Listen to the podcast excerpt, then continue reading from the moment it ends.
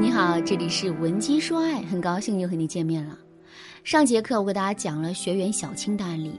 小青很爱自己的男朋友，两个人分手之后，她也一直在努力的挽回这段感情，可男人却始终都不为所动。这到底是为什么呢？原因其实很简单，小青对男人确实很好，但这种好也具有明显的强迫性。怎么判断一份爱到底有没有强迫性呢？上节课我们说了第一个指标，制造亏欠。下面我们再来接着说第二个指标，强力控制。制造了足量的亏欠感之后，很多姑娘就会想着去控制男人了。比如说，他们会进一步放大男人内心的愧疚感，然后顺势给男人提出要求。另外，他们还会对男人进行各种批评打压，进而让男人在某些事情上失去信心，然后变得完全依赖于他们。为什么这些姑娘会想着去控制男人呢？因为他们想通过这种控制的方式啊，让自己的内心获得足够的安全感，让自己在感情里获得充足的安全感。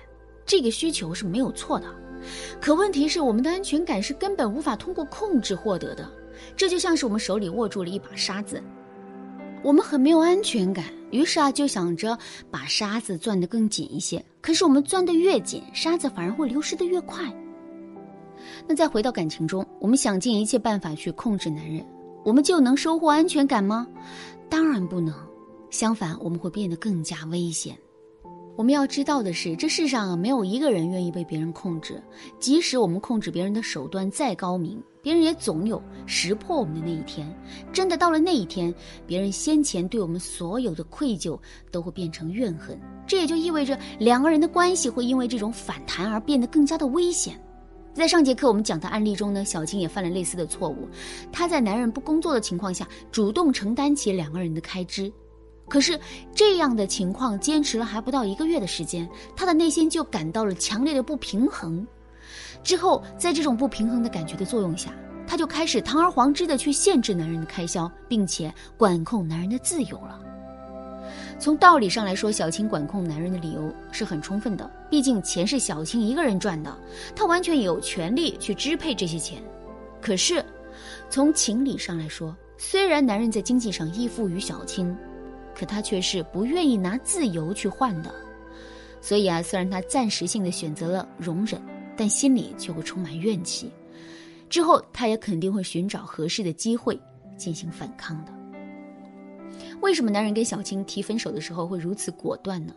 因为这种被控制产生的不满，已经在他的心里啊发酵了很长的时间了。现在的爆发是问题不断累积的结果。既然通过控制男人让我们获得安全感的方法是不对的，那么我们到底该如何满足自己对于安全感的需求呢？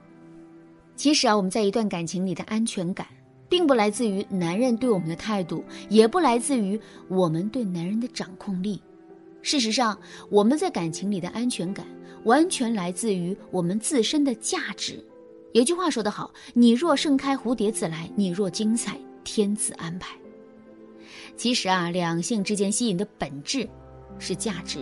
只要我们拥有了足够的价值，并时刻注意提升自己的价值，我们在这段感情中就是无比安全的。相反，如果我们忽视了对自身价值的提升，转而把所有的注意力都放在了控制男人上，这无异于缘木求鱼，最终我们肯定是无法达成自己的目标的。那么，我们到底该如何提升自身的价值呢？当我们对自身的价值进行提升的时候啊，一定要注意自身的独特性。如果我们仅仅是利用一些通用的方法来对自己进行提升的话，那效果肯定是微乎其微的。怎么才能找到针对自身特点的提升方法呢？赶紧添加微信文姬零五五，文姬的全拼零五五，来跟我们的分析师聊一聊吧。不过，虽然提升具有针对性，但在提升的过程中，有一些原则还是需要我们遵循的。这其中最重要的一个原则就是，我们对自身价值的提升一定要具有针对性。说的具体一点，就是男人看重哪方面。希望我们在哪些方面进行提升，我们就针对性的在那些方面进行提升。比如，男人觉得我们是一个很作的姑娘，平时遇到事情的时候啊，我们很容易会情绪激动，并且很不讲理。那么，我们就要想办法去管理好自己的情绪，并且在遇到问题的时候呢，更加有理有据的去表达自己的观点。